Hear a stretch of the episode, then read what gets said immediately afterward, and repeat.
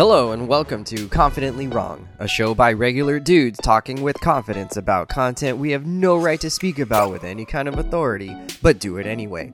I'm Wesley Nakamura, and as always, I'm joined by award winning director Brian Redondo and Savan Jones, aka Captain Vani. This is episode 103, and we bask in the glory that is the finale of The Last of Us Season 1. I'm confident that it's going to be the best show you've ever listened to, and well, hey, if it's not, you can always ask us for a refund.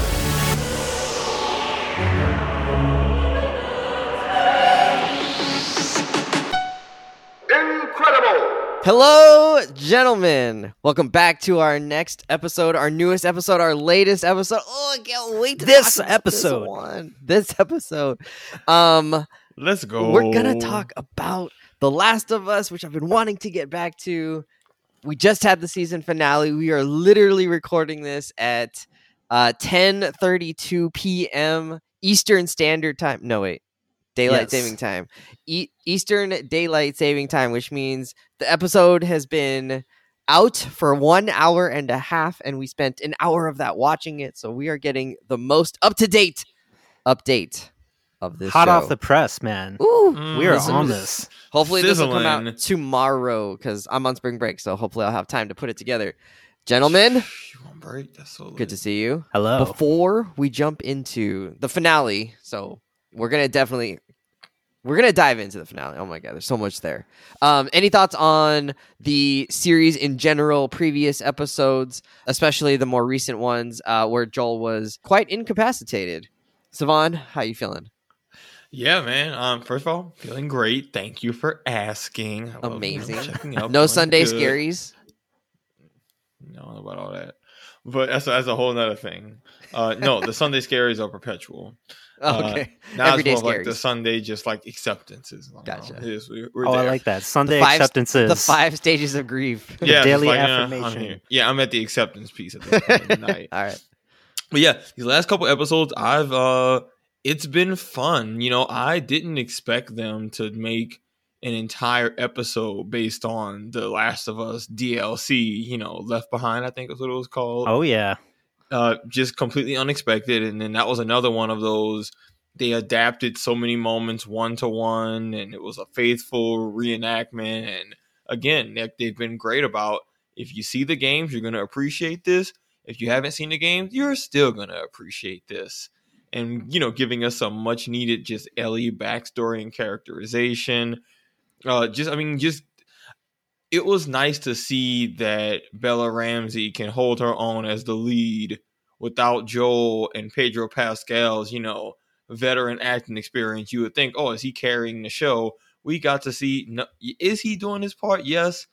Is Bella Ramsey also doing her thing where, you know, the entire flashback and her friendship with her friend Riley, all of the interactions with David the cannibal, and that entire awful situation and her fighting out of it, she can carry an episode and can act her ass off. And it wasn't something that I had doubts about, but just seeing it in front of me was very reassuring, especially, you know, I guess we'll talk more about what we expect for the next season, but uh those two episodes were a very good sign. Yeah. Grogu can't hold down his own episode.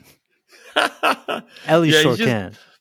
the language facilities for Grogu just aren't quite there. You know, I think Ellie has a much, in many regards, better way with words, or worse way with words, depending on who you're asking or who she's talking to. Um, Ellie and Riley's episode. I don't. I think that was eight, maybe seven or eight, Seven. seven. Honestly, I felt like that was one of my least interesting episodes. The one that I just Oh. was not as invested in compared to much of the other ones. And I think because you know I'm I'm super invested in how the story is progressing, the main story, like Joel and Ellie on their adventures, and that one didn't quite have as much tie into the the current day stuff. Obviously, by the end, we're starting to see the connection between you know Riley telling her to keep going and her her deciding to keep going with Joel and to savor every moment and to try and make it work as long as you possibly can. Um, so I understand like the function of it. I think that episode though just dragged on a little bit too long. I thought it could have been just a little bit more. Um, and I don't know why. Maybe there was just something like missing there for me personally. Um, and I I was just like, let's Yeah, get back heart. to Joel. let's just get back to the Joel and Boo. Ellie story. Um, not that I didn't appreciate it. I, I, it's still a really good episode. I just thought of the episodes, that was probably the one that I was like the most like, oh, let me check my phone a little bit here and there. Um, and in none of the other episodes, Heathen. Wow. yeah, none of the episodes have been like that. So I just want to say that. And then the next episode, episode nine, with David and that whole group, holy cow, that was a phenomenal like trip. The whole thing was just like had me just gripping the edge of my couch, just w- seeing what happened next, like unraveling this mystery of of who David is and you know how he was going to be helpful and then it turns out he's not very helpful at all. Like this guy was just uh kind of a menace. Um you know Eating the big jo- bowl. yeah almost a joker character in in some ways right? Like he kind of represents himself in one way and and it turns out like he's just an unreliable narrator. Like this man just really just wanted some uh wanted the the lust of blood and and uh power and and rape and all of this stuff. So that episode was was incredible. Um what a way to like have set you up for the for the finale. So it was pretty cool. Brian? Oh man, I I can't believe you felt that way about episode seven, Left Behind, R.I.P. Riley. Like, yeah. come on, did you were you not into all of the chemistry and tension between the two characters? All the headbutting about whether or not the Fireflies were good, and then and then that climactic moment when they both realize that they're bit and they deal with it in completely opposite ways. Like that was just such a heart wrenching moment. I don't know. I don't like. I don't know how that did not speak to you, Wes. Like, come on, It's- like teen romance. You're built for that. Dude, dude, it's the defining element of Ellie's character. Her entire character arc is feeling abandoned and survivor's guilt, and this is literally the kickoff of that. And it ties into what happened in this most recent episode where she opens up to Joel about the first person she killed. Right, like that wasn't. They even. It's very clear that all of her motive, and you know. I don't know, dog. That episode, I felt like retroactively got even better with how they tied it into the finale because Agreed. it made it made you feel it made you understand where Ellie's coming from a lot more in a way that the game just didn't quite do. And right, because it was a DLC, and you play the DLC after you've already completed the first game. So by them Mhm. tacking it on to the story when Joel is injured, I I felt I agree with you, Savannah. It, it added a lot of depth to that backstory, and you know gave a sense of urgency to what Ellie was up to while Joel is out. yeah, now on, um, go ahead, Savannah. actually, no, no, no, you got it because we'll talk about this when we get into the actual episode. So I I wanted to switch back over to uh, episode eight with David and the Cannibals. Ooh. Uh, sounds like a new band yeah, f- their next album forthcoming. Uh, it's called Ellie's Delicious, yes and and so I you know I thought that was that was like a very tense episode. It was devilish and all of that. I actually think that for me maybe that was a little bit of a weaker episode. really um, just because of you know the turn that David makes in the story. You know, in the game, it, it makes sense a lot because you're you know you're suddenly thrust into Ellie's shoes. You're playing Ellie, and then in that level, right? It's basically a level of the game. There's there's a huge boss fight at the end, and it's with David in the burning building, and he's coming after you, and he's all sneaky, and you got to figure out a way to one up him and stab him, basically stab him. he's a lot. impossible to kill Yeah, it. I remember being very frustrated at that point in the game because it's difficult. When that got translated into the episode, though, you know, like him going from a ambiguously amoral or morally ambiguous leader of another group of human survivors, uh, and then suddenly doing this hard heel turn into not only cannibal, but he's also just like a child predator, rapist, like all of the above. You know, some guy who just loves violence. Every bad like- thing, every bad quality. Yeah, yeah, like almost like every villainous trope you could throw at somebody, all onto one character in the scope of one episode. it just it just felt like a little too much. Um, however, you know that episode does stick the landing uh, when Ellie saves herself and and then thrusts herself in, into the arms of Joel, and you get the uh, baby girl at I got you, like, yeah. which is phenomenal moment. So, uh, but yeah, so for me, episode eight, penultimate episode to the season, maybe maybe a little on the shakier end. Right, I, Mm. I think I, I Wow, wanted something right. else at that point. You know, I think I agree with Brian. I think it, it gets more entertaining from a visceral standpoint, but in terms of just okay, what does it actually do for the story? It doesn't do nearly as much. Like, don't get it twisted. It does important things to show Ellie needs to be self sufficient and she has to solve her own problems. But you're right. The whole this felt like something that was right out of the post apocalyptic movie, just like playbook bingo board. It's like, oh, it's the end of the world Yeah. okay, somewhere someone's practicing cannibalism, whether it's Fallout, whether it's Walking Dead, whether Yeah, it's yeah, World Terminus, War right? Z. Yeah, any type of end of the world thing. Some people are like, all right, we're just gonna start eating people. So I agree. It was a good episode from a raw entertainment value, but I don't think it brought anything new to the table from the genre that we haven't already seen, which isn't a bad thing, but that's what I appreciated more about the Left Behind episode. Like you don't get that type of character. You know, I enjoyed it the same reason I enjoyed the Bill and uh, what was it, Bill and Ted episode, but you know, a little bit different. I wish there was a Bill and Ted episode. oh dang it! It wasn't Ted. It was uh. Keanu. Reeves just Come on, shows somebody, up in a come on, phone somebody, booth. come on, somebody help me out. Somebody help me out. Thank you, thank you, appreciate you. Wild it was good for that. Like it was good for that reason, but even more because it was about like Ellie's character development. But you know, it doesn't mean take away from it. But uh, yeah, I don't know. I think I'm I'm glad I'm on the same side as Highbrow Brian. Interesting.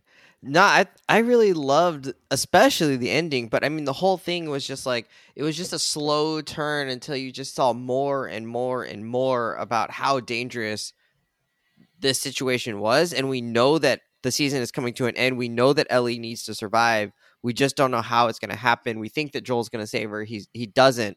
She ends up saving herself, but in the process loses herself.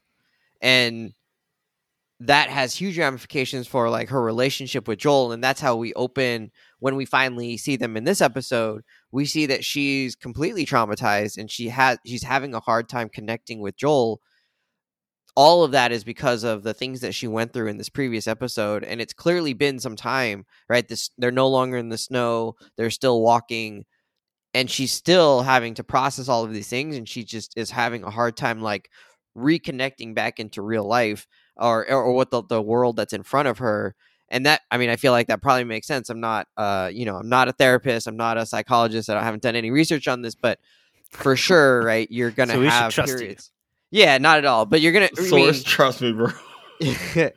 it it makes sense, right? I mean, if you're if we've been through like trauma informed, you know, whatever responsiveness and teaching and stuff, right? There's going to be moments where people who have been through trauma are going to like disconnect from what's in front of them for a minute, right? They're they're going to have a hard time dealing with with something that's present because their their brain is focusing on other things, you know, at certain times. And so that to me was like wow like this is really gonna like put a wrench into things and it did i mean they're they're really having a hard time actually connecting throughout this whole last episode and i think that's probably why my wife was like wow that was so unsatisfying and i think part of it is because they were having a hard time connecting i mean obviously the ending is also why it was unsatisfying for her um but we'll get there so clearly we're talking about spoilers in uh in the show if you haven't figured that out we're definitely spoiling things but now we're going to spoil the finale. So for the finale, we get um, a pretty amazing intro and something we haven't seen in the games.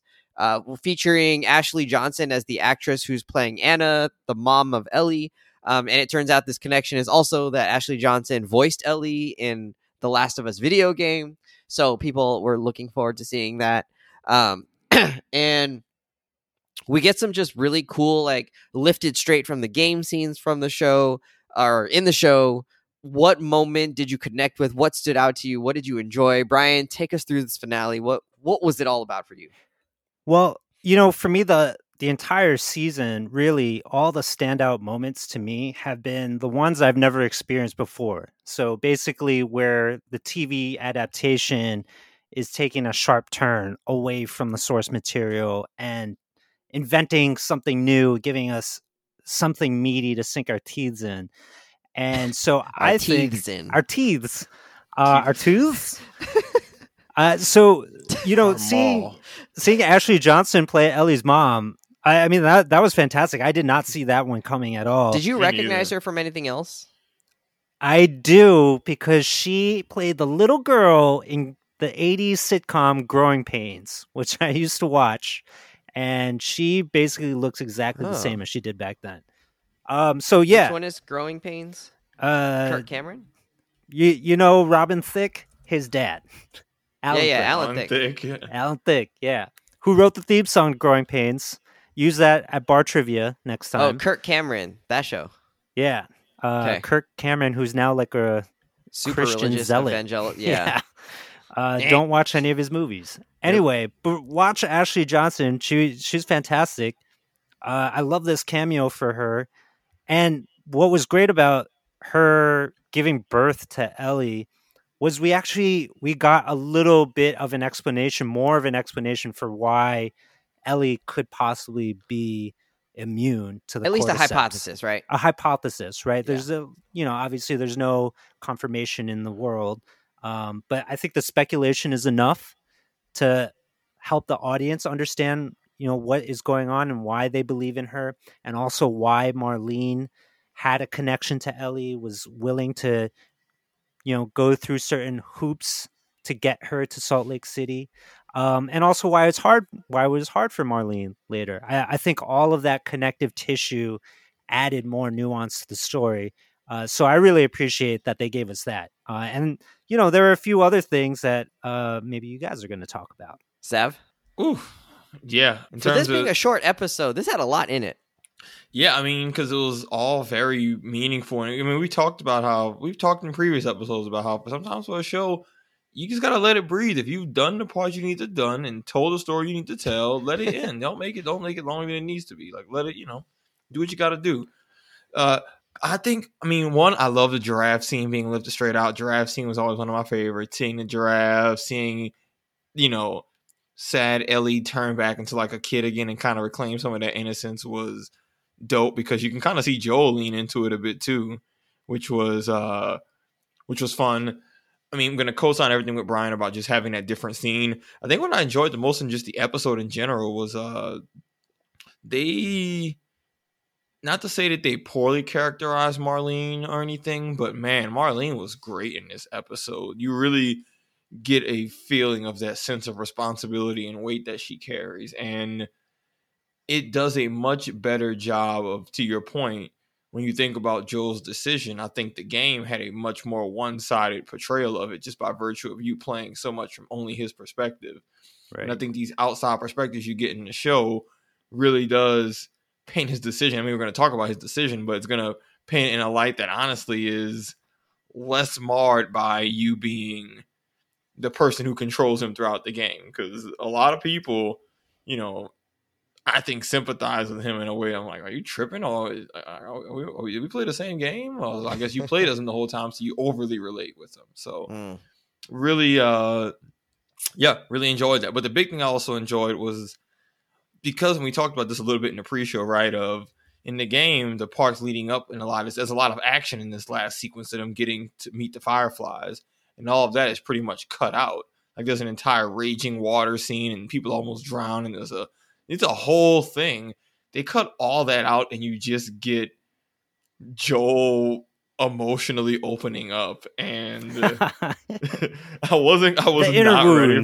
Yeah, I was not ready for that in the slightest, and it was, it was great. You know, they've done a great job of giving us character, really good character moments to fill in for the action that they decided, hey, we're going to actually cut a lot of this out for the sake of a better story. You Hey, know, correct me if I'm wrong, okay. but the game doesn't mention Joel's suicide attempt, right? No, it's completely new. I think.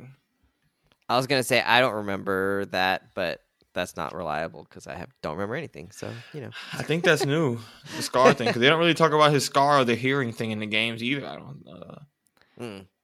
I think kudos to the writers, and I don't know if it was one writer or many writers that kind of got through this, but that conversation between Joel and Ellie, they did a really good job of not being on the nose with it, right? So they just kind of let them say something and then they leave it up to you as the watcher, as the viewer, to sort of fill in a few of the blanks based on their reactions, based on their breathing, based on their looks that they're giving each other. And I think that's really hard to do, right? It's so it's so easy as someone who's just like who can like I can write competently but like if I was writing a creative short story, I would probably write, you know, I didn't kill anybody. It was you who saved me. You know, it was blah blah. But like, you know, I want to see that version.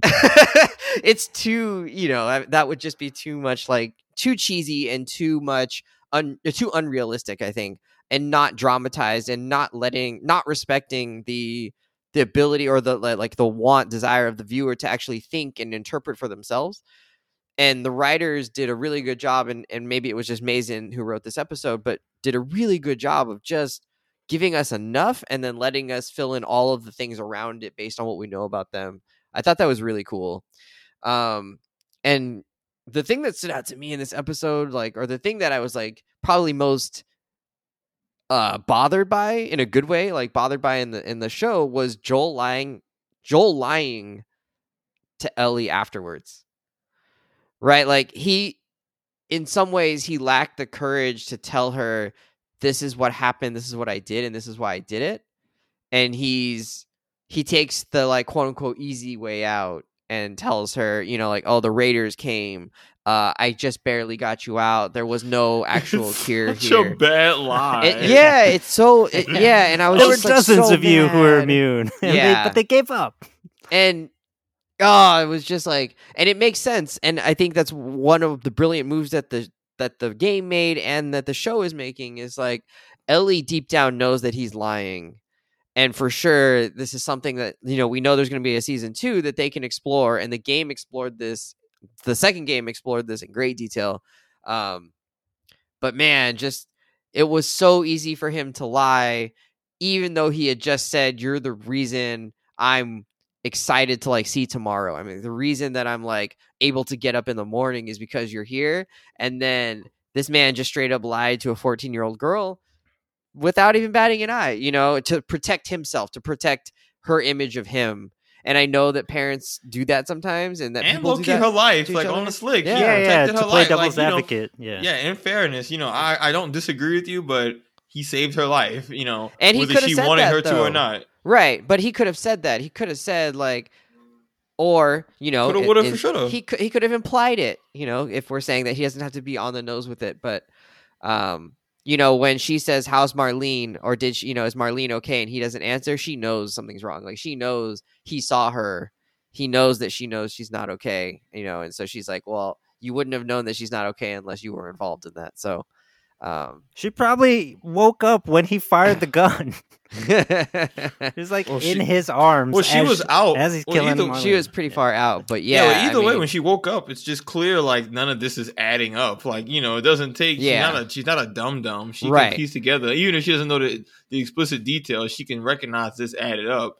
She but might does she need to lie needs to die. herself too, so that her non-sacrifice wasn't for nothing? Do you know what I mean? Yeah. So she's gonna have to lie to herself Yes, too. abs- So Yes, I it's mean, such a brilliant move, and yet it was so aggravating, right? Because as a as a watcher, you're like, ah, why are you lying like this? Just tell her the truth. Like it's so much worse that you're lying about it, and you're lying in such like a weird way. Like there's just I like thought the obvi- line was the most realistic part. yeah, yeah. Oh, it's so super realistic. It it was just just like I guess the part I, that's the part I understood the most. I was like, yo, oh, 100 everything else I was like, that was the part I was like, okay, well, I guess if there's one thing you're doing, then I agree with this line. The rest of this, I uh, was like, yo, I cannot. You agree with him this. lying, or you agree that he would have lied in the scenario?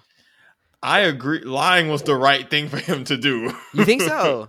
Yeah, Oh, I think I think he That's should have said what it was. I think like she would have understood. As she wouldn't have been mad, but she would have understood. And like part of the reason that he's going through this is like you they didn't the Fireflies didn't give her a choice, right? They didn't let her choose her own fate. They didn't let her choose what was going to happen. But then he just turns around and does the exact same thing. He doesn't choose.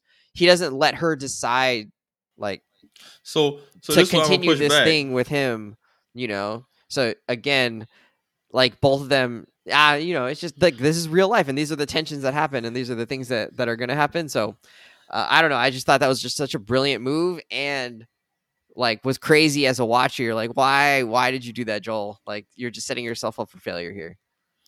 Every Well, I time think- you say watcher, I think you're a Uatu Right? looking down on planet Earth. what a viewer, audience member, audiencer. I mean, I think the I like show it. went out of its way to drive the point home that Joel was like was less sympathetic in his actions because I know it tries to make it feel like oh it can go one way or another, but just from how we've seen Ellie characterized, we know what she like. Marlene even calls him out for it. like uh, the elephant in the room Yeah. is that is she not being given a choice? Yes, that's true, and that is maybe Joe has a point, but Marlene calls it out herself of yo, we all and us the people watching the show, we all know that Ellie would absolutely sacrifice her life if it meant being able to cure this plague. Like from what we've seen with her character, again, you know, the situation with Sam and Henry destroys her. It goes back to the episode uh, Left Behind with Riley. She even spells it out to Joel. From what we know about Ellie's character, and again, Joel and Ellie have this connection, so this isn't like a oh Joel doesn't know this about Ellie. Joel absolutely understands this about her. That's what makes it this. That's what makes it really. Com- I mean, complicated, but less complicated is that he kind of does does it for more selfish reasons because, you know, and I don't know what's the space for us to talk about this, but the best thing the episode did was to kind of give us context that Marlene did carry a much heavier burden than Joel, and she was willing to make have more resolve than Joel was because honestly, she really did have a stronger, tighter, longer connection with Ellie than Joel possibly could. And they, She's you de know, facto caretaker, right? yeah, like she's had, you know, I don't she just. even- I know. I don't agree with that. I mean, th- dude, she knew her. It's entire longer, but. I don't She- think it's deeper. I She has more of like a set responsibility, whereas Joel, Yeah, is but she wasn't care with her her day for to a few day. months. And she was never with her day to day. yeah, but that but doesn't she's mean that she's not responsible for her. No, she's know? responsible, but to say that her relationship is more than what Joel's is, I don't think that's true. Like you there's just maybe not, not, a replacement. interpersonally, but there's just not a replacement for spending every day with somebody and and they were spending months and months together, you know, on the road. So I don't I don't agree with that. I think Joel's by the time we get to the end, we're fully understood that their connection to each other is now very similar to a father daughter um, relationship. And so for and that's never what Marlene's was. Marlene was maybe an aunt, but an aunt in a different state, right? Like for all Ellie never met Marlene before, you know, Riley died. Okay, here's a here's a here's a better way. I'll I'll try and put it this way. You know, Joel Ellie was almost like Joel's emotional support child that helped him become, you know, be able to learn to care and love again. And that's nice and dandy. But that is just a very different type of relationship than somebody who was there from the moment you were born, had to actually execute your mother, who they were lifelong friends with, carries the burden of now having to take care of this child of your best friend, well, she and then take care of ultimately having. I mean, she, she's the reason she's alive, and you know, I mean, I think, but she doesn't and- take and- care and of her. some- She gives her to Fedra. yeah, and gives Ellie a life that allows her to be fed, taken care of in a relatively safe place. You know, that's a that's a pretty good deal considering where things were going to go with Ellie. What we saw in the beginning of the episode. You know, I, I don't think that like, you know, I think that really is meant to drive home. Like, hey, Marlene did. Like even if you know, even if Marlene is not a, a seen or appreciated character in the same way, she really did do everything for Ellie, including setting up to her my, my point more so is that Joel's ultimate connection with her felt like it was I think it was framed as being a bit more selfish than Marlene's which had equal levels of emotional investment but she was willing to make the hard call for the greater good and I think it kind of shows that you know both of them cared deeply but one was willing to do what was for the greater good and I do think that just when you get down to it I don't know. I value Marlene. I rec- I think Marlene is right when she says this is as hard. This is harder for me than it is for you, Joel. Like when she kind of says that, I completely agree. I love this characterization of Ellie as Joel's emotional support dog. I mean, that's like that's what it is. It's a I mean, service Joel, dog that he can't get rid of. I mean, that's what it comes down to. Like Ellie helps Joel to learn to live and learn to love again and all that stuff, and that's good for Joel and helping him open up. but he was literally willing to throw away mankind's cure because he couldn't let that go. And I'm like, yo, that is a, you know, that is going from caring about something to caring about it in a destructive way. Again, that's what makes it the ending so compelling and good. But I think the show was a lot less ambiguous about that than the game was. The show makes it clear, like, you know, that's why they added in the suicide attempt thing. It really shows, you know, th- you know what? I think what made me sympathize a little bit less with Joel this episode was at the end when they're walking in the hills after all of this Joel has just broken what is the most devastating news to Ellie, thinking about her survivor's guilt, this whole journey, everything she's been through. She talks about all this awful stuff. It can't have been for nothing. She's sad, even regardless of like her not knowing all the stuff or the lie or whatever. That aside, she's sad because they've gone through this ridiculous journey. And what she, and you know, she's watched all these people die and she thought, oh, I could have done something about it. And now she can't and Joel is like whistling Winn-Dixie with a pep in his step, reminiscing about his daughter, telling stories. You would have liked her, and it's just like, dog, read the room. This girl is devastated, and you are happy as a clam because you get to have the satisfaction of, you know, he knows the truth and he's able to maybe live with it because he ultimately gets what he wants, but it's not empathetic at all to the situation Ellie's been through. The lie aside, the fact that he's just all whistling Winn-Dixie in the woods, hey, I can teach you how to play guitar. I'm like, dog, this is you don't see this girl sad as hell because she wanted to save people. And hmm. it's not like Joel wouldn't have known that throughout the story because she talks about Sam and Henry and you know, it's not lost on him that she wants to she she takes pride in this idea that she could be a potential cure. She really leans into that. So I don't know, man. I thought Joe effed up. I think definitely I'm I'm 100% agreeing with you. I think the only thing I would like add on a layer is I think partly he's doing the like happy not happy the the like let me tell you about Sarah blah blah I think you'd like her. I think he's also trying to cheer her up. He knows that she's sad. He knows that she's still dealing with the stuff from David, still dealing with the stuff from like what happened in St. Louis or uh, Salt Lake and so he's trying to find a connection point because she sort of shut him off right? She's kind of closed down a little bit or a lot of it um and so he's trying to like find a way in to break her down to break down her defenses or break down the walls that she's put up again. So i mean i get why he was doing that and i agree with you 100% that like he's missing the point that she's really upset about like what happened and that she feels like they made this whole trek. It gave her life purpose that she was going to be the reason for the cure. And yet it didn't happen either because what she probably suspects is that he didn't let her, which is what happened, right? Or because the Fireflies couldn't do it. Um, and in in either case, she feels that letdown that you're talking about. So, um, you know, dad of needs, the year, yeah, Joel. I mean, what else are you supposed to do as like a dad, right? Like, you're not just gonna let her like wallow forever. So read the read the room is what you do. That man was not reading the room. yeah. Well, I mean, it also wasn't like the very next day. You know, like it had been, you know, a, a, some amount of time. Well, the thing is, I'm talking about her sadness, not in reference to the stuff that happened in the previous episodes. I'm talking about her sadness at the very end in the last season. Yeah, yeah, yeah. No, but it had been co- some time. She had clothes again. She was like fully awake. Like the drugs have worn off. This wasn't like two hours later that she was dealing with this. This was maybe a day or two or three, something yeah, like that. Yeah, because they drove into the car broke down. Yeah. So I mean, it had been some time, and so maybe he thought like, okay, now's the time. Like, let me try and cheer you up and uh, it wasn't working. She wasn't buying it. She was not buying what he was selling. Let's get into then what we're really, what Savon is really get into, which is we finally get to see things go kind of haywire. Uh, we get to see Joel do his, uh, boy, I don't even know what to call it, man. That man turned into freaking hitman. Rambo. Rambo? Yeah. Rambo, I think Rambo, Commando. John Wick, um, Mando. so I, I think we should just get into Joel. So let's jump down to the last question. Are you agreeing with Joel's? How do we feel about Joel's choice to basically rampage through the hotel and massacre everyone in the hopes of saving Ellie from this procedure um, that Marlene tells him about? Sav, I think we have a sense of where you're going. So let's go to Brian first, and then maybe we'll get Sav's input. I mean, it's coloring. the exact right move for the game and for the TV show.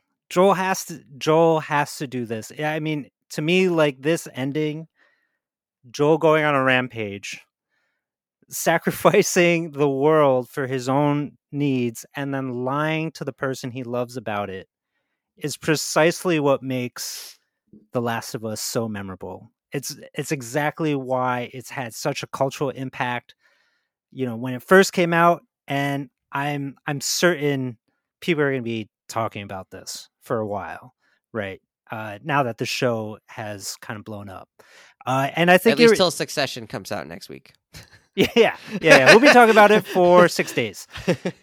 I think it. I think it actually like really ties the whole world together. Um, you know, it's it's one of depravity, uh, where humans are a greater threat in a lot of instances than the the zombies, the the cordyceps infected folks. Uh, and it's it's really about humans and how they're struggling to get on and survive, uh, and the the types of evils that they put each other through.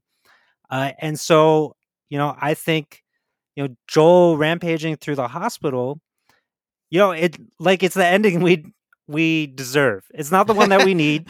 It's not the one that people want. Like everybody wants the the rainbow ending, right? Like, oh my god, they saved humanity. Like, no, like that that is play not guitar happening. on a sheep farm. Yeah, yeah, like n- like nobody's gonna have the happy ending in this, um, and I I think that's the you know I hate to say lesson, but it, it's kind of like the ethos of the show, uh, and so you know him taking that away f- not only from Ellie but also the audience, uh, you know is is gonna be the thing that you know makes us rethink about everything else that happened, right? About like what what was what exactly was important in this? Was it the fact that Ellie could be a cure, or was it the fact that you know she and Joel found a bond together that was threatened? And what are people going to do when something like that is threatened, right? Um, so, like we think about, I think Henry and Sam is a is a great uh, analogy or parallel to Joel and Ellie. Henry in my one I think one of my favorite moments of the entire season was when he's sitting down with Joel and saying like, "Hey man, am I the bad guy? I did bad guy things. that makes Uh, me the bad guy. Does that makes me the bad guy, but I did it, you know, for my brother, right? And you have somebody who you take care of. So what are you going to do, right? And you know, we see Joel pretty much take the same route that Henry did. Kathleen Uh, too. Remember Kathleen with the she, the whole stuff because she was beefing with Henry and Sam over her brother. Like you know, we've seen Yeah. this whole what Yeah, would yeah. you do So- for your loved ones Exactly. extremities type deal. This is not new. Yeah, yeah. So it I, it's it's the ending that we needed, and I I worry though that a lot of uh, TV watchers out there are going to feel cheated by this. They're going to be feel very disappointed. My mom, I watched the sh- I watched the finale with my mom, and as soon as the credits roll, she's like, "Ah, that's it. I didn't like that." and I, you know, I have a feeling a lot of people are going to feel the same way. Yeah. Um, but I can't imagine. it's real. Because it's not. It's, Yeah. It's like oh, you whatever. Because even after the, even though even once you get even through the second season slash next game, it's like whatever you thought you were about to get, it's not what you're not about to get it. yeah, yeah. Whatever you think Yeah, just to wait. be, you're not Just get wait. it. You thought you was upset. You thought you was unsatisfied now. This is the way. This is Yeah. the, that's the most realistic part about the show. I'm like, oh, you just, oh, nah, but this is how like real life is. Things are not clean. They're unsatisfying, and sometimes bad people do bad things, and that's just it. Oh, that's Man, I I remember a little bit about how I felt playing the game.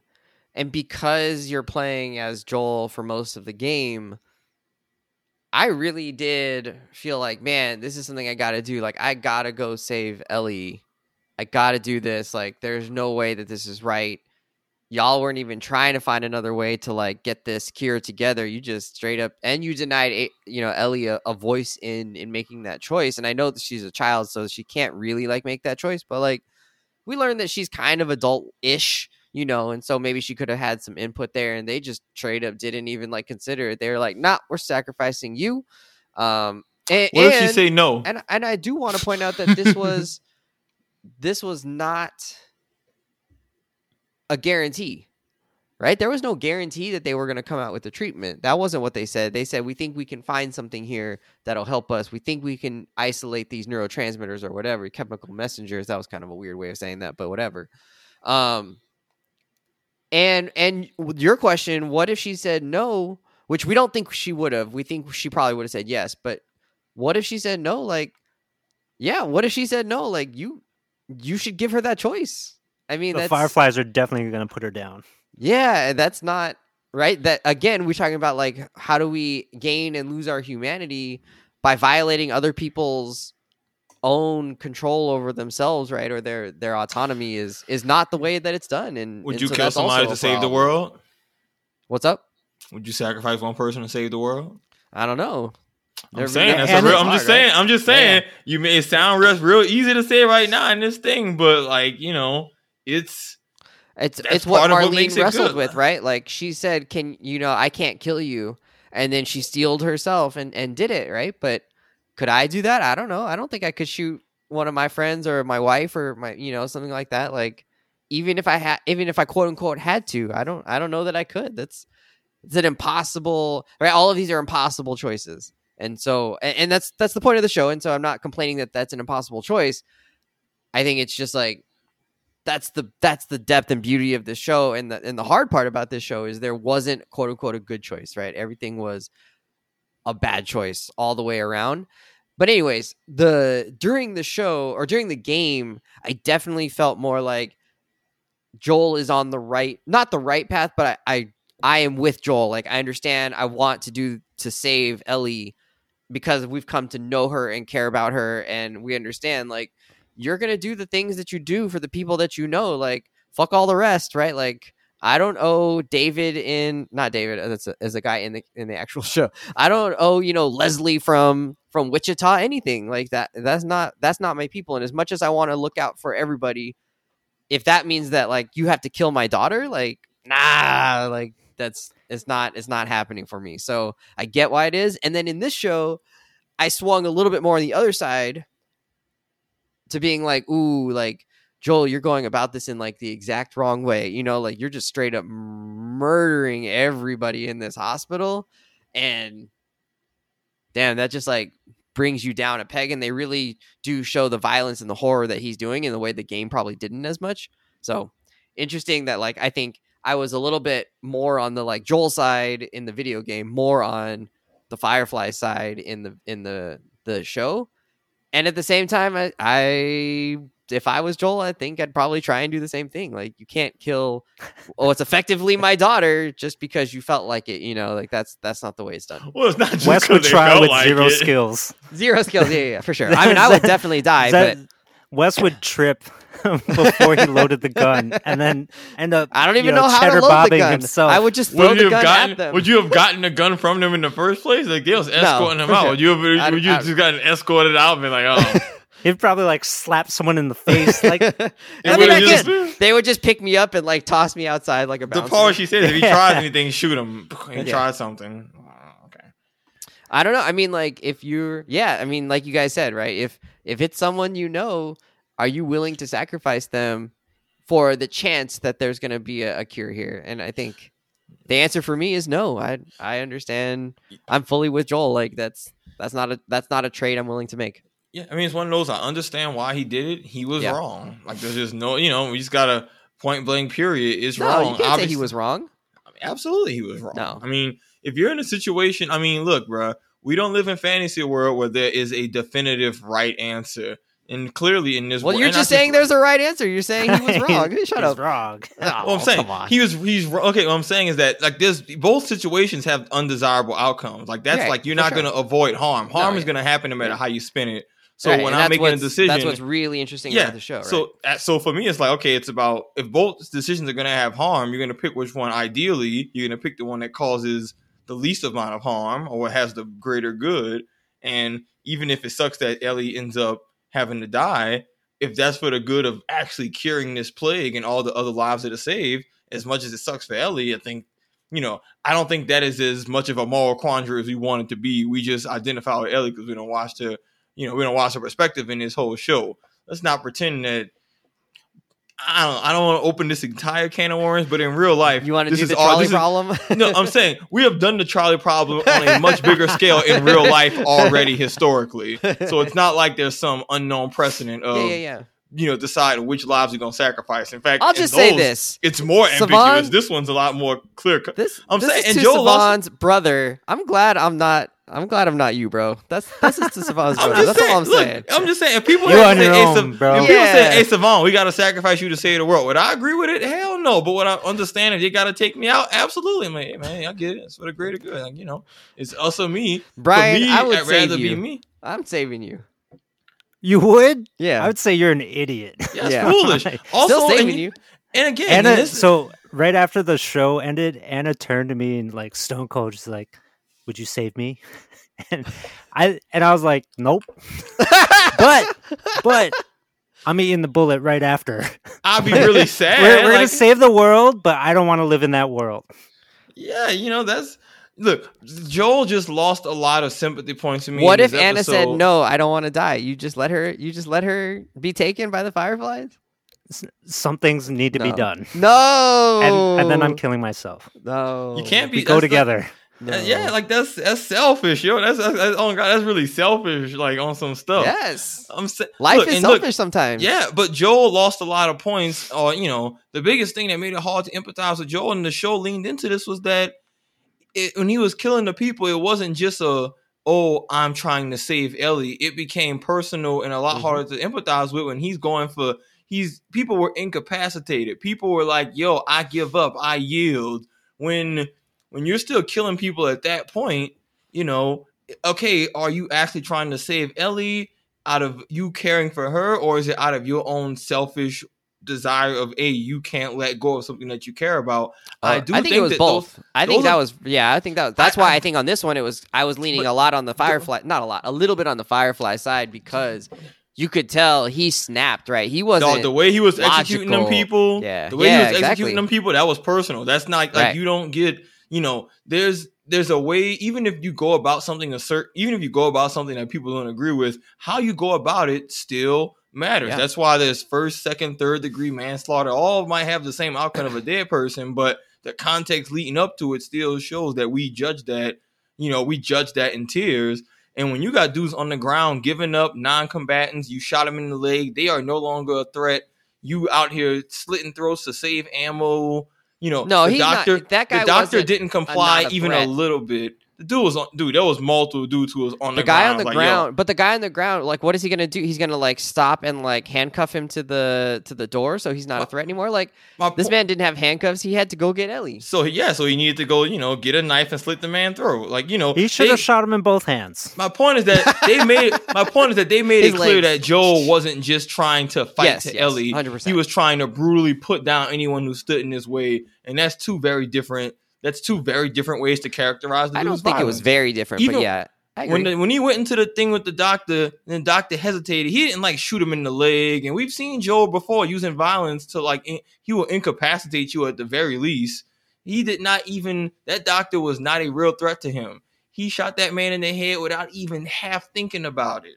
Like that's you know that is at that point. I mean, beyond that, you know how you go about it has it's different. It's not like Yeah. he knocked him out or he pistol whipped him or he Yeah, shot him in the could've, right? leg and kicked him in For the sure. face or Yep. there's a bunch of ways he could have been super brutal. No, that man without even he didn't even he didn't even think about it. Pow in the head like yeah, that. good shot. All of yeah that. he was in he was in full full on Yeah, like seeing of that- red tunnel vision yeah, like and all of that speaks Yep. to your motives. And again, I think that ends up coming off as more selfish. I don't want to lose a thing I care about than oh I care about Ellie and I want her But that's to live what a full, That's- long, and happy life. yeah Like, but that's you what can it is say to it's be both.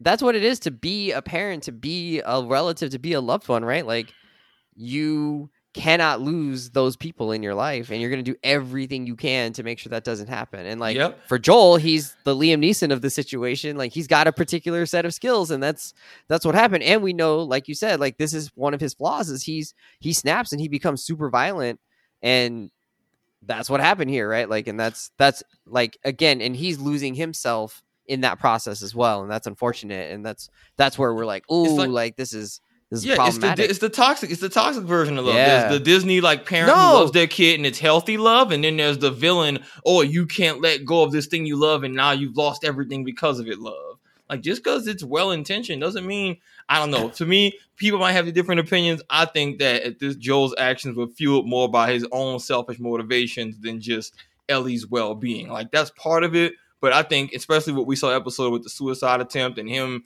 feeling like joy again. For me, it was a he doesn't want to lose. Rather, he he doesn't want to lose Ellie rather than more of that than he doesn't want Ellie to lose her life.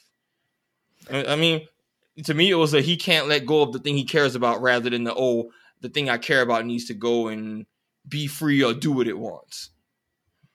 Yeah, I'm curious what other people think, but that was uh Joel came off as very selfish to me in this episode, top to bottom.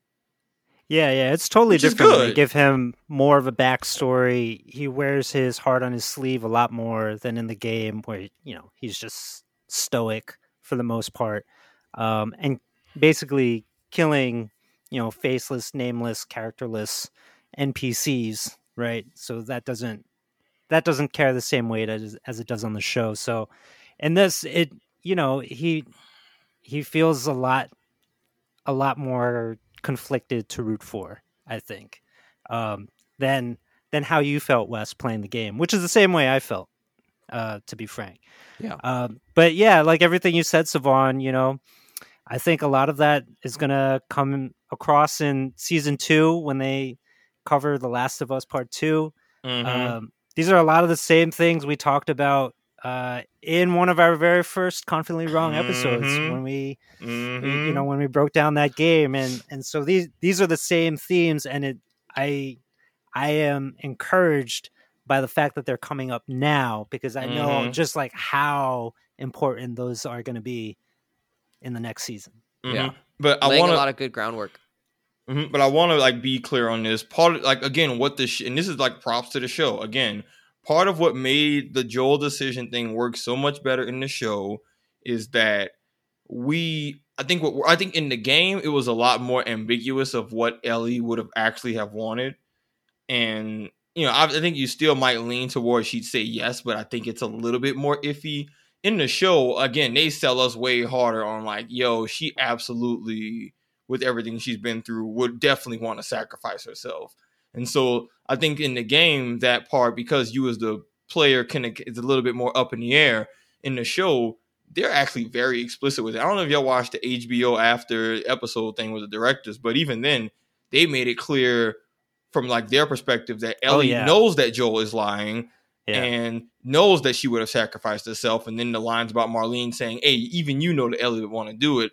They make it clear, kind of throughout the show, that Ellie was absolutely about that life, and it makes Joel's decision like a bit. You know, again, it frames it as a bit more selfishly of, "Oh, it's not like you didn't know what she wanted. You know her enough to know where she was leaning on this." And so it makes his decision that much more impactful. Of okay, you say you she gets to have a life, but if it's not the life she necessarily would have wanted, you know, you did this for her, but at what cost? It's, I'll it's say this though, Marlene, Marlene saying that she knows that Ellie would have said yes is a little bit of bullshit, right? Like that's like, oh, I'm trying to, yeah, it's self-serving, right? Because she didn't tell Ellie, she didn't give Ellie the choice. If she was so sure that Ellie would have made that choice, then she would have told Ellie like, this is the situation, right? And this again is coming to that relationship that you were saying, like Marlene feels this responsibility, but she never got to know Ellie. And if she had known Ellie, she would have been able to have that conversation with her and like figured it out with her. But she didn't trust her. She never got close enough to Ellie to really make that choice. Once she probably knew way back in Boston, like, hey, this is what it is, she's not gonna get close to her. She's not gonna like try and know her. It's like, right, you can't name the name the animal before you kill it. You know, this, she can't get too close. And so that's why she doesn't know that Ellie for she doesn't know for sure that Ellie would have made that sacrifice. And you know, Ellie through the whole trip doesn't know that she has to to die, right? We don't know that she has to die. And so I don't know that it's fair to say like, yeah, for sure Ellie would have said, "Yeah, it's cool for me to die." Like she had been through so much to survive to reach this point. and then at the end she has to die, right? Like that is a hard choice. I don't think that's an easy choice. She was never ready to die throughout this whole show. I might disagree with you there. I think in this in this particular episode, you know, with with Ellie feeling so disconnected and distracted during all of her interactions with Joel leading up to the hospital, I kind of got the implication that she did know that that was the end of the road for her. That she knew that she would have to sacrifice herself and that was part of the weight that she had on. It wasn't just the trauma of everything else that happened before, but it was Interesting. I read it as the PTSD. she knew that this was it. Yeah. She like she was already she already had a good idea of it. It's possible that Marlene even talked to her about it off, you know, off screen uh, at some other point in time, and and that distance was the thing that was actually separating her from Joel in those moments. That's I don't that's think- just another reading. Yeah. I don't, I don't think Marlene would have said it, but I do agree that maybe there's some sense that she's having that, like, ooh, like as we get closer, like, what if that's one of the possibilities is maybe I die in this procedure, or you know, she's considering that at least. I think that's that's a fair reading of it. Marlene was the realest G this whole episode. She had the will to make the hard choices, was willing to sacri- was willing to make the hard call to save humankind. She R.I.P. put a bullet in her best friend.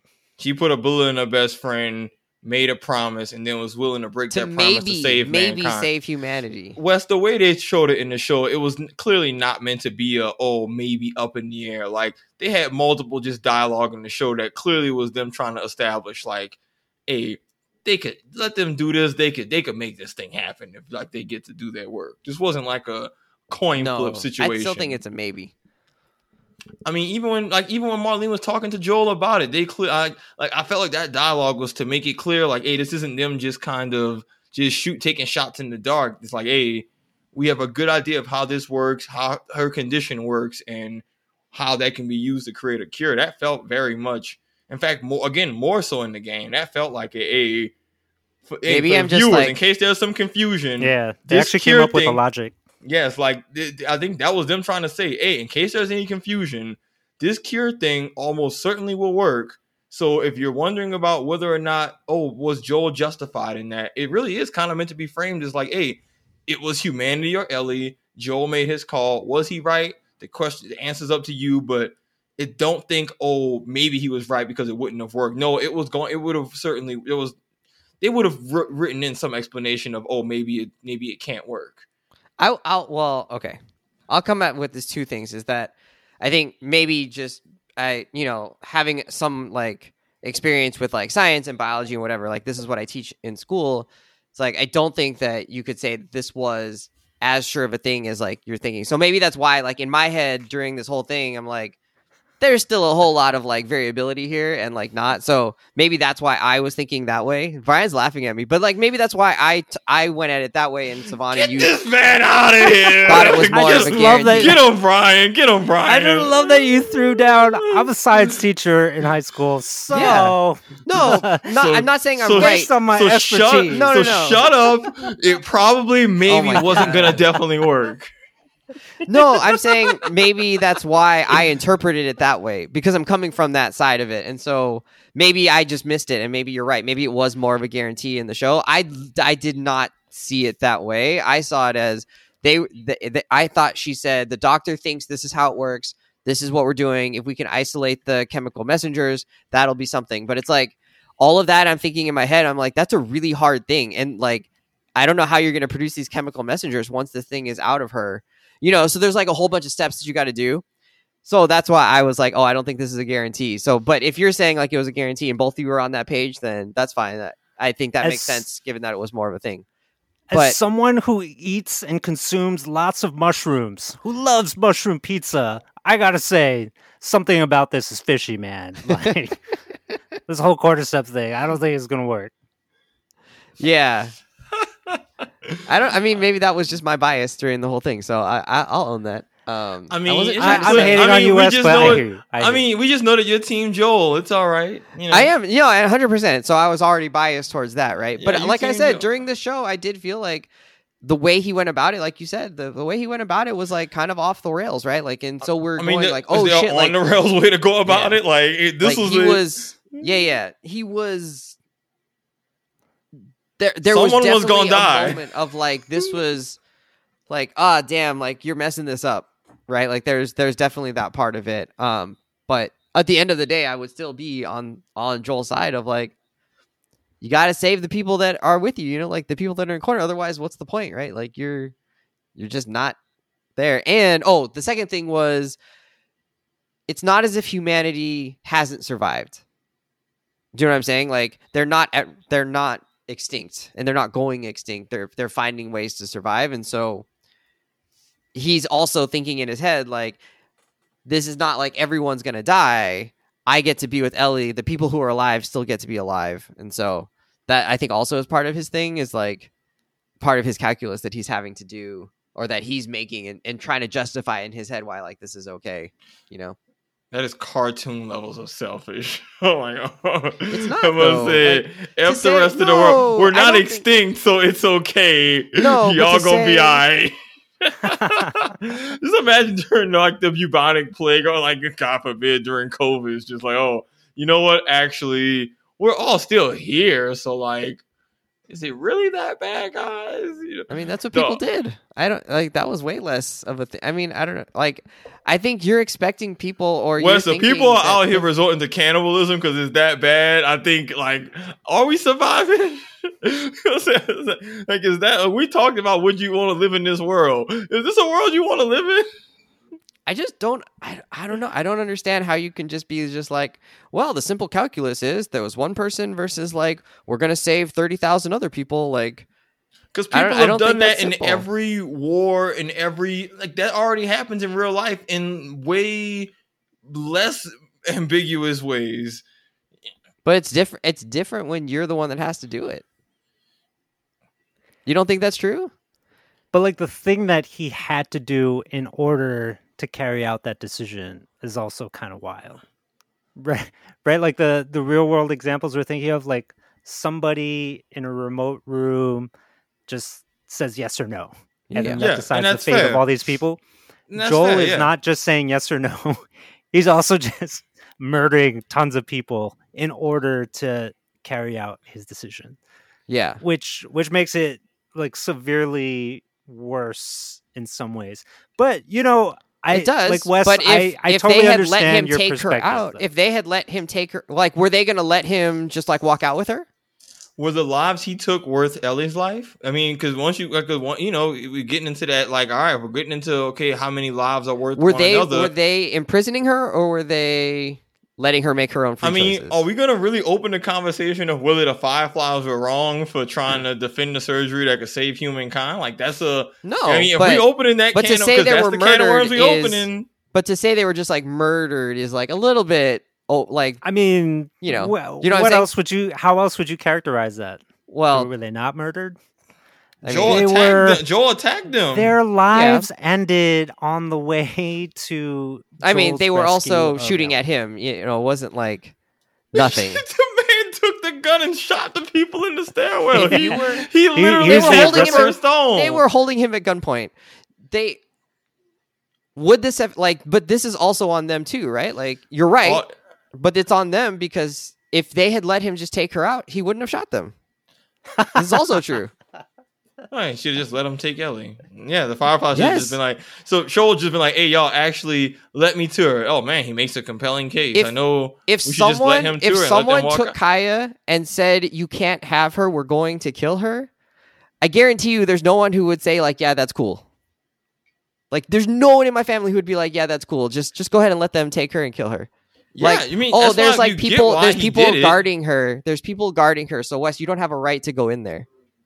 You know what I'm saying? Like, that's what this is. Uh, like, he he does have some rights to be there, and to like, she has some rights to to like have some agency here. So I don't what think about the rest say, of the like, world? oh, Do they, they have a right to a vaccine? You know, it's like you, you, you- every time not you if get it into comes the ni- not if it comes at the price of killing someone who's not even aware that that's the price. I don't know that everybody would agree with that. yeah, I'm like, I don't know. I- I- That's- well, it's- obviously, 'cause it's Savon an interesting hard line that you're drawing. Oh, we gotta ask. We gotta ask. The, this is going on. We gotta ask the audience. We got But I some don't- real yeah, but I- disagreements here. Yeah, but I don't think it's as easy as what Savon is saying either. Ask it's the like Family Feud well- board. Well, I don't think it's Well- easy from like a personal decision perspective. I just think in terms of, but at a certain point, you do have to like you can take into account the human feeling perspective. You have to, but when you get right down to the nuts and bolts of it, and especially because, and again, I get the privilege of being an outside reviewer of this. You know, as a viewer, I don't have any personal stake in this, so of course that makes it a lot easier. But yeah, I mean, when you get right down to it, I'm gonna be that person who leans towards the needs of the greater over the individual. Even now, like with medication, there's all kinds of medications and stuff that go out where statistically certain people are gonna have a adver- you know, the FDA literally like when it comes to even medication, like important stuff that genuinely helps us, there's a certain margin of error of like, yo, X amount of people are gonna react really awful to this, and we try to have the means to support them, but like, yo, that is considered an acceptable risk for what the larger group. Now, whether that's right or wrong, I don't know, but that is already baked into our lives in ways that are way less or arguably more complicated than what the show presents. So I'm just saying it's not as we already do this needs of the many thing. And, you know, there's situations where some there is gonna be death on either side, no matter how you spin it. So if your goal is just to avoid that, then you're gonna be disappointed because in that case there are no right answers. But I think even when there's even when it's like two really unfortunate answers, I think there's still a preferable one. And you know, it sucks for Joel, sucks for Ellie, sucks and all that. But like, yo, if that means saving the world, that does not feel like a difficult outside decision, even if it's hurt, hurts from Joel's perspective. Uh, I disagree. Also, think I just don't hard. want. Spo- also, I think there's that certain is a hard decision. man. I just hey viewers, just Wes- want y'all to know, Wes would let all y'all die. just letting you if know. if it meant, meant Wes, that my Wes daughter would never be lived, a good president. yeah, if it meant that my daughter lived, yeah, no, the rest of y'all are fucked. Sorry. And that's one of and that's one of those we get why you did it, Wes. People also be like, "Hey, yo, man, you tripping?" It's both things are simultaneously Absolutely true. not. There's there's there's a hun there's a hundred percent people out there, not a hundred percent of 100% people. of people? There there are definitely let me just say it that way. There are definitely people out there who'd be like, "You're not fucking taking my child." Like I would take one for the team. World. I don't give a shit. I would Like, save you're y'all. I would be just build me. Don't even build me a statue. Just give me like you know. a- You're talking a about half-day sacrificing yourself though, Maybe versus just like a pat on the back. sacrificing. I'm like talking about your niece or sacrificing either. I'm talking about sacrificing either. To be clear, like Okay. yo, So doesn't you're mean like- it's easy. Your your niece or nephew has the cure, but they gotta die. You're willing to just be like, "Yep, cool."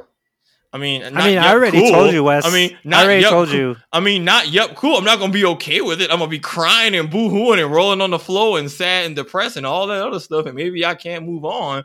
But is that what I will ultimately be like? Yo, this is what we got to do. Yeah, Wes, I told you, man. that's And like if Anna's got to go, if the people She's around, gone, if the so people around. I would be upset if the people around me didn't be like, "Yo, Stephon, we're gonna protect you because we're not gonna let you die for the cure." I'm like, "Y'all tripping? If y'all don't, what? Y'all dumb for what?" But they didn't give her that choice, and that's that's why it also creates a layer. Like, and life ain't fair. if they B. had in the show, that would have ruined it, right? Like they had to have given it that gray area. Like, well, everybody can't. Everybody can't win. till Everybody. season two. Everybody can't win, player. Yeah. You know what I'm saying? Everybody can't win. Somebody got to take the L. If I'm not mistaken, Last of Us Part Two settles the debate on. Yeah, that's why I'm trying not to like Yeah, yeah, ruin yeah, it. That's so- why I'm trying not to ruin it for people who ain't watching. I'm just like, man, look, I, uh, it's cool. It's cool. Part 2 I'm definitely settles it. Uh, Family, just know it's not any viewers, people who I care about, anybody listening. Just know it really ain't personal. But like, come on, you, you, you might get a holiday, a statue. I get a memorabilia tat. You know, I put you on That's a T-shirt. That's crazy to say it isn't personal. You'll personal. be remembered. You'll be That's remembered. crazy to say it isn't personal. That's the whole thing. Is it's a personal relationship. They died for our freedom. yeah. Yeah, but like actually, That's crazy. For once, we could have somebody actually make a sacrifice that actually has a tangible, like, hey, yo, no, they did this and you got this direct, deliverable payoff. You better be grateful for them. That's real. That's crazy. So uh, I should get we an Ellie do? tattoo. Should we do uh, best hospital story or biggest bold faced lie you ever told? Ooh, Ooh, I Just can't. kidding. I I don't I'm think we can best- divulge lies here. yeah. I'm like, I got things. to I would do best hospital story. I actually would have to think really hard. I I have got a bad memory. I'm sure I've lied about things. Probably like, mom, I'm I definitely wasn't watching the Dodger game. I was definitely doing my homework all afternoon for sure. Oh my Did- god! Didn't Get watch outta here. Batman. What kind of lie is that? I used to lie about that all the time. That's not even like a. You, And I'm you sure- know high stakes I, like, that require Thinking back like to this, homework. I was probably like ten or eleven or I don't know, middle school or something. probably like, my mom brick. hundred percent knew I was lying. Like there's there's no way she didn't know I was lying, right? She Oh, I had to have some- known. I had some elite lies. Oh man. All right, all right. So let's go with hospital Okay, story. Like Best hospital story. yeah. best best hospital uh experience that doesn't involve Joel shooting up everybody there. all right, you you want to go first? Um all right, all right. I- I'll I'll throw out one uh which I have mixed feelings about sharing this, but I'm gonna share it anyway.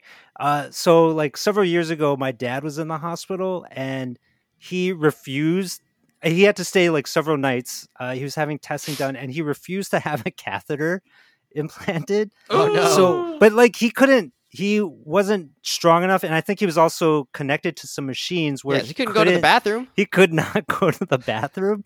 So you know what this man did instead? He would he'd be like he'd send me out of the room and go to where the ice chips were because over there were piles of plastic cups and he'd have me fetch as many cups as I possibly could and put them on the tray table by his bedside. and so during the night, whenever he had to go, he would just take one of those plastic cups, put it under the blanket, and just let loose And pee into the cup. and pee into the cup. And then he'd have the nerve to wake me up and be like, "Hey, Brian, Go flush it. go go pour this out. I'm not holding on to this pee cup under the blanket." And so I'm just there, like every hour or so, emptying out the pee, emptying out the pee. That's and some then bonding. whenever we're low on cups, I'm getting a stack of cups. See, Brian did not sacrifice his dad's comfort at all. He was there for him, Savon. Oh my Wes, you're god! If I me- could put the catheter in him, I would have. Wes, you are never gonna make me feel bad about this. You will All right. try, you will fail. Sorry, I believe in the collective good. I uh oh man. So in 2005, this is like my junior year of of college. I got a collapsed lung, and so I was in the hospital. Oh, I remember that. Brian came to visit me in the hospital, and Just so once. Did, so did Jen. So did my wife. Uh, we weren't married at the time, but she came to visit me. Um, You know, it's But just like a holla that- holla. Did you tell her you were heartbroken and that's the reason you were there? You take my breath away, girl. and I really Too could not soon? breathe. Missed Um, opportunity, Wes. Well, I was just gonna talk about how like uh I you know, I just felt like crap for that entire weekend. I was like dry heaving, I was throwing up. I was I was gonna talk about that, but what your your story about your dad, I also have a pee story in the hospital, but it's it turns out less Uh-oh. happy. So I couldn't I couldn't get up because I was tied to a machine like like your dad was. And so and I don't know, the the nurses like gave me a uh, some kind of cup, but it was like it was like meant for this. It was it had a handle on it or whatever. And you're supposed to like pee into it in the in the in the bed, I guess. Uh, but it's really hard to pee sitting down, like sitting on like in a reclined position. It's it it turns out that this is not an easy thing to do, especially when you've got a chest tube in you, which is just a big plastic tube, like just stabbed into your side, draining draining out the fluid in there. So it takes me maybe a good 10 minutes. I'm just sitting there with like the cup under my like, you know, junk and like it won't come out. Like mentally, I'm like, this is wrong. You can't pee in a bed. There's just this mental block of no, this is wrong. Like you you gotta go in the toilet. That's the only place you go pee, not in the bed. That's that's not where you do this stuff. You've been And then- Social conditioning is too You've strong. been Oh, it was so strong. And then finally I go pee. You know, it's it's whatever. It's it's a normal amount. I you know, I put it on the side. the normal amount? What's I the normal know. amount? I don't know. It wasn't a lot. It wasn't a little bit. It was just the normal amount. So I I put it on the side on the bed, and I'm like struggling because like my chest is like just in a ton of pain, and I'm like pulling my sweats back up. I was wearing sweats, thank God. And then my dumbass just like my elbow or my wrist like tapped the bottle, and I hadn't capped it yet. Oh. so I did all that Oh, work no. for t- 15 or 20 minutes, went through all this discomfort. I was like in pain sitting up. and I went through all of that just to knock the pee all over the bed and myself. Anyways, I could have just peed on myself. I could have just saved myself all the trouble, and it would have been exactly the same. So that's my So did you- best hospital story. So did you ultimately just pee on yourself? From Ultimately, I peed on myself, but with an extra couple of steps. Yeah, long like a Rube Goldberg piss. yourself Why didn't shit. Why didn't I just take the time to put the cap on or put? I don't remember how it's sealed, but to to close the container. Why Why did I not? Maybe I didn't have a top. I don't know. I'm I'm not sure what happened there. It was it was a big fail, all around. Beautiful. All right, Savon, it what's your pee awful. story? I don't want to. Sh- I don't want to share. Y'all nasty. I don't want to share any stories. I, I I don't have any that are nearly as nasty, and I'm, it makes me grateful for my lived experiences. So I'll share a All right. very lighthearted, not nasty story of Great. when I was 18. I had a torn meniscus and I had to get knee surgery, and I, that was my first time having surgery. And I just remember that was a really fun day because I went to the hospital at like you know 4 a.m. whatever. They prepped me for the surgery. They put the little stuff into your wrist, and uh, it was just cool to see you know all the cool modern medicine stuff they're doing. So they put me they put like a shot in my hip that like turned off my leg, which was pretty cool because like you couldn't move it. like it was like turned off. Like I was pinching it like as hard as like pinching it enough to draw blood. I'm like, oh, I don't feel diddly squat. It's pretty cool. And then the rest of the day was just Pretty them. cool. I mean, like just objectively, like yo, they turned off a limb. That's just from a just pure science perspective. That's kind of lit. I agree. It's oh, I, cool. I forgot you're the dude that ordered like the anatomy of Marvel Yo, it's in just the mail and was super excited about it. that wasn't necessary. you didn't have to do that. you know, It's context, but it's yes, framing. But yes, yes. And then uh so the fun part about that day was, you know, multiple times they would do the little stuff where I guess they turn on the morphine or the stuff to knock you out. And that day just consisted of me teleporting around the hospital and losing hours of time at like big chunks. You know, they put you out and then you just wake up and you're not even like you don't even feel like you went to sleep. It feels like you just closed your eyes and wake up and like eight hours pass. So they're saying like, hey, we're prepping you for surgery. I'm like, all right, bet. Keep in mind for the surgeon, I met the surgeon weeks before. Like, hey, this is the doctor who's gonna do your knee surgery. I'm like, all right, cool, cool, cool. Yeah, yeah, we talking, talking. Okay, cool. Need you to count three. All right, one, two. Close my eyes. Open my eyes. I'm like in a different room. I'm like, all right, cool. What's up? When when Dr. Jones gonna come? We're gonna do the surgery. Like, oh, he done already. I'm like, excuse me.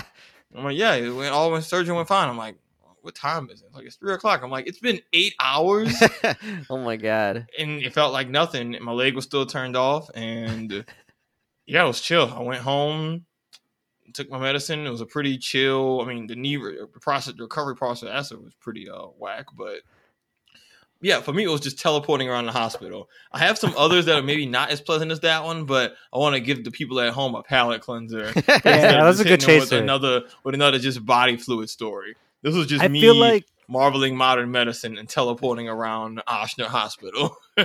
I think you're like the only person I know that would describe their hospital experience as teleportation. yeah. like Because that's the only happened. person putting it to superhero terminology. Yo, because that's what happened. I was like, hey, yo, like it's not like you take a because it's different. It's, it's a different feeling from when you take a nap and you feel like, oh, I know I was Uh-huh. out for a minute. Yeah. You don't know that you were out.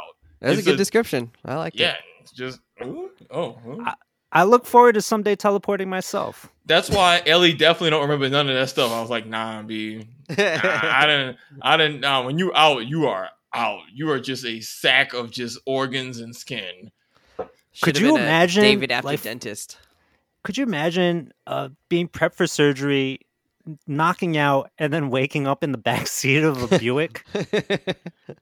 like, whoa, You'd be like, that's teleportation. you'd be like, why? I am in a mean- Buick. I mean, it was ish. I mean, yeah, All right, let's pleasant. let's wrap it up. What are your final thoughts on The Last of Us season one? Anything we haven't talked about? Anything you wanted to add? Your last chance before we close it out, Savon. Uh, they. I mean, it was great. I don't have any. I don't have any real complaints. No notes. every- no, I mean, no, no real notes. They did everything I would have wanted to do. There's like tiny things that you could maybe nitpick about, but it's not like it's not really conductive. My question is really is just all right. What is y'all plan for season two? Because this is one of those shows where a season can look better retroactively depending on how they build on the story. So shows like Breaking Bad, older seasons are better because you see how it sets up things that happen later. I'm curious to see how they connect the dots of things that are left open ended in Last of Us Part One and how they do it in Part Two, and then even more excited for like, all right, cool. What are y'all gonna? They've done such a good job of adding new context and scenes to this. I can't even imagine what direction they're gonna do with the next season. So I really think this show is great. You'll set the foundation of a great show. How are you going to use the pieces, the building blocks you have left to build an even better story after? What a nuanced take. I wonder if they're going to split up the next into two seasons and do two and still wanna- three. Yeah, I I- don't want to I accidentally kinda hope they spoil do. anything. Yeah, it'd be There- hard. there's a lot of story to tell. yeah, it's in it's a two. really long story. hmm But we Well- thought this was a long story, and they once you take out all the gameplay stuff, maybe it's not as long. I don't know. We'll see. We'll see what they decide to do. They they have pretty good decision making about like the gameplay replacement parts. Yeah, I, I feel really agree. confident about their ability to do that. think they did And phenomenal. Yeah, and it's gonna be some great storytelling opportunities, right? Because again, I'm not gonna spoil the next game, but like they could do it as two each part as two separate seasons. You could do it as two stories. You can, you could have it as the stories happening at the same time, and you bounce back and forth. There's still those very impactful flashback scenes that we know about. That obviously, even with things that we know are gonna happen next season, there's gonna be some really touching flashbacks coming. Like, there's a lot of ways they could tell the story of part two in different formats and either way it's going to be i feel like either way there's no wrong answer Brian in our exciting. podcast in episode four, Brian ranted for maybe five or ten minutes about the dog. It was it was so good. All oh right. you was that mad when it, it was that you was that mad about the no, dog he was just talking about how like you just you get to know this dog. You like you know its name. It's not. you know, Yeah, it's not just yeah. A, it's not just an NPC, even Uh, though it it is an hurts. NPC. It hurts. oh, they also name drop Shimmer, yeah they the did horse. Yeah. Love that. It's Uh, be fire yeah. I my only minor critique, and this is not a huge one, was just maybe like I felt like sometimes they tried to do things from the game too much. Um, like in this episode, she had to drop the ladder, and just like not, it, it just didn't actually feel that necessary for them to have to do that. That's a, a key gameplay mechanic, and it was a nod and it was an Easter egg, but like it didn't feel like it actually was needed here. Like they had stairs on the all the other floors, like they would have had stairs on that floor too. yeah. Um, so just things like that, where it's like, ah, you just tried to force it, and I get it, and it's fine. It didn't take me out of or anything. I was just like, oh, like ah, maybe you're just trying a little bit too hard there. Like, just make it's a show. You can make it a show. It doesn't have to be a, a game, you know, or whatever. Um, but overall, I'm going five stars. I, I really did love this show of every week. out of five. Um, I I really looked forward to it every single week. Um, and and I thought they did a phenomenal job. Like what Savon said, they they did stuff with taking out gameplay and then they added in a little bit more context or backstory and they made things richer that way. And I think um, Mazin talked about and, and so did Neil Druckmann talked about how they were really intentional about how they did that. And I think they did such a good job with that. So, uh, yeah. Just I'm like sad, one infected. Sad that this is over. I, I want the next episode to start. Oh, yeah. Wait, what'd you say? no I'm, I'm like, to your point kind of reinforcing your point about how the show was so well done there were no inf- it was like how many it was like one infected in like the last four episodes of the Yeah, show or something oh, like yeah, that. and Left Behind. yeah That it was like it. there was that left behind And the then one that- at the end here with Ashley Johnson. Right, oh with yeah yeah yeah two. yeah, So yeah. two. but Two. there are After so- they shot the load with Henry and Sam. Yeah. Yeah, so you know, there was this is really just to for the folks who are making those Walking Dead comparisons, this is what makes Last of Us the show, not so much the games, but the show so good is that you describe it to people as this post post apocalyptic show with the fungal zombies, and it feels like, oh, that's such a cool concept, and it's like, yeah, and it is, but like that's really not what it's about, dude. Like, as even Yeah. as Wes and I, you know, we talk about how much we hate horror and how stressful the games are. The games are a different level. Like the games are legitimately survival horror stressful. This show mm. doubles down on just like, no, this is like a people based drama. And I that genre shift from horror more into drama was a great tone shift for the show. So I I kind of wish there was a little bit more of the zombie stuff, but I think you're making the argument that had they gone that direction, it would have changed quite a bit about the show, and I think I agree with that. But It would have felt know, more like, like- Walking Dead. I feel like it would have felt like there's a little bit more peril involved, and already there was a lot of peril because you're in peril from other humans, you know, towards the end. But it would have been it would have been interesting to have just a little bit more. And I don't know, I'm I'm not a writer, so I'm I'm okay with it. I think they chose the way they did, and it worked out really well. But I could have used I could have used a few more like clickers Yeah. or you know just a little bit more of that. I got to pick those nits, guys. like, I I was Do it. actually really disappointed by that very fact, right? Yeah. That that Oh, there were, Really? was not enough infected. How much more they- percent would you have dialed up the uh the infected nature? Uh, you know, I would I would give us like maybe twenty percent more mushrooms. Okay. Maybe maybe twenty Little percent, maybe shiitake. fifteen percent. Yeah, yeah. Uh, some portobello, something like that. Like the the horror aspect of the game is also, I think, a very important story. Uh, it serves a story purpose, right? Because it gives it gives urgency to their quest, to Ellie being a potential cure Oh yeah. we yeah, have to believe that the world that they inhabit is in fact very perilous and that something needs saving if we are if we are spending half the season in the west coast of america and have only encountered two of these infected that entire time maybe ellie doesn't need to cure anything it like yeah. like like That what is is, such what a- is going that's on what, there That's what I was saying And earlier. That is such And an then, interesting uh, take. a plus uh, another he uh, just said what I said point earlier.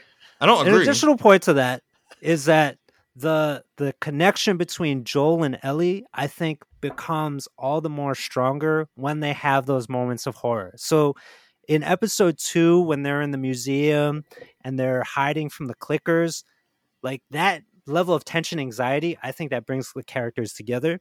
And I think there were plenty of other opportunities to have more of those moments to build out their relationship.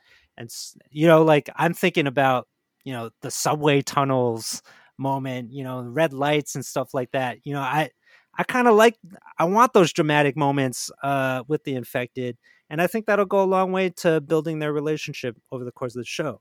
What we got instead though was almost a series of vignettes uh, it's like almost an anthology series if you think about it Hell yeah, that's what I Where- liked. where Joel and Ellie are kind of just like the recurring characters who are a little bit on the sidelines so that you can have Bill and Frank, Henry and Sam, you can have Riley and Ellie, which is a little bit different, right? You you have David right there. We're sort of just like jumping from one pocket to another. And I love all those individual moments. I think a lot of them are incredible. You know, really top-notch acting, some great writing on top of it. But I felt like we are missing a little bit of something between Joel and Ellie by cutting out all the all the mm-hmm, mm-hmm. in between stuff. We're we're we're they're stars of the show, but they're also kind of getting sidelined in favor of telling these other stories, which are phenomenal. They're like great episodes. Um, but that's something that was always in the back of my mind. And so at the end of this, I'm a little undecided whether or not the whole is greater than the sum of the parts for those reasons. Um, and plus, what happened to the mycelium? They they they went out of their way to introduce this concept about mycelium and how you could wake up infected a mile away, and then it- never it never happened. It just happened in that that one episode when they mentioned it, and then never again. So, you know, so there are quibbles like that where I'm like, uh, this show is a great show, clearly, but there was there was room where it could have been one of the greatest, I think. Uh, so I I gotta docket some points on on on those counts, but still overall phenomenal experience, and you know I can't wait for season two. I'm, you know what? I'm just, I don't disagree. Oh, no, I do disagree. Those aren't poor. Go ahead. Look, this is what I'll say about just the because uh, most of the stuff you said I don't disagree with. I will say the one thing I disagree with both of y'all on is still the percentage of monsters and you know infected in the show. What I'll say, and again, I don't, and maybe there's a not, I don't think twenty percent more, but I am very happy to be in the camp of if they appear too often, they just become boring action sequences that involves them just uh, killing them, not dying, because we know for the sake of the story, we know Joe not gonna get scratched. So like that, I'm glad they didn't go through all that because that to me would have gotten old quick. Of oh, the infected attack, they shoot, they fight, they just barely get it out. All right, let's keep it moving. That would have gotten old to me.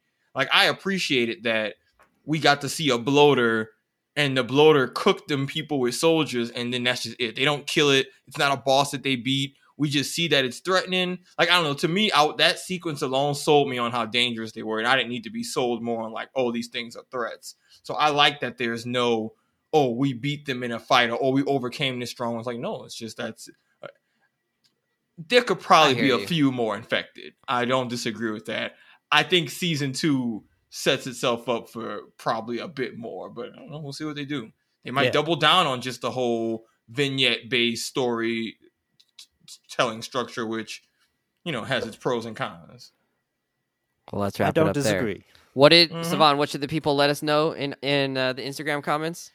Yeah, are you on the team? Yeah, it was Joel right. Are you sacrificing? Are you not? Where do you stand on this trolley mushroom conundrum? Because we in the confidently we're wrong, cast. we are we are a house We're divided. divided. We are a house divided. West would let all y'all die. all of you. I would. let one I'm of saving. y'all I'm saving you and Brian. I'm saving Kaya and Jen. I'm saving my parents and my sister. West, if you save me and let the world, I'm saving burn, Z. I'm just like, bruh. Might be it. I'm saving Albert. Albert, I'd come I- save you in Taiwan.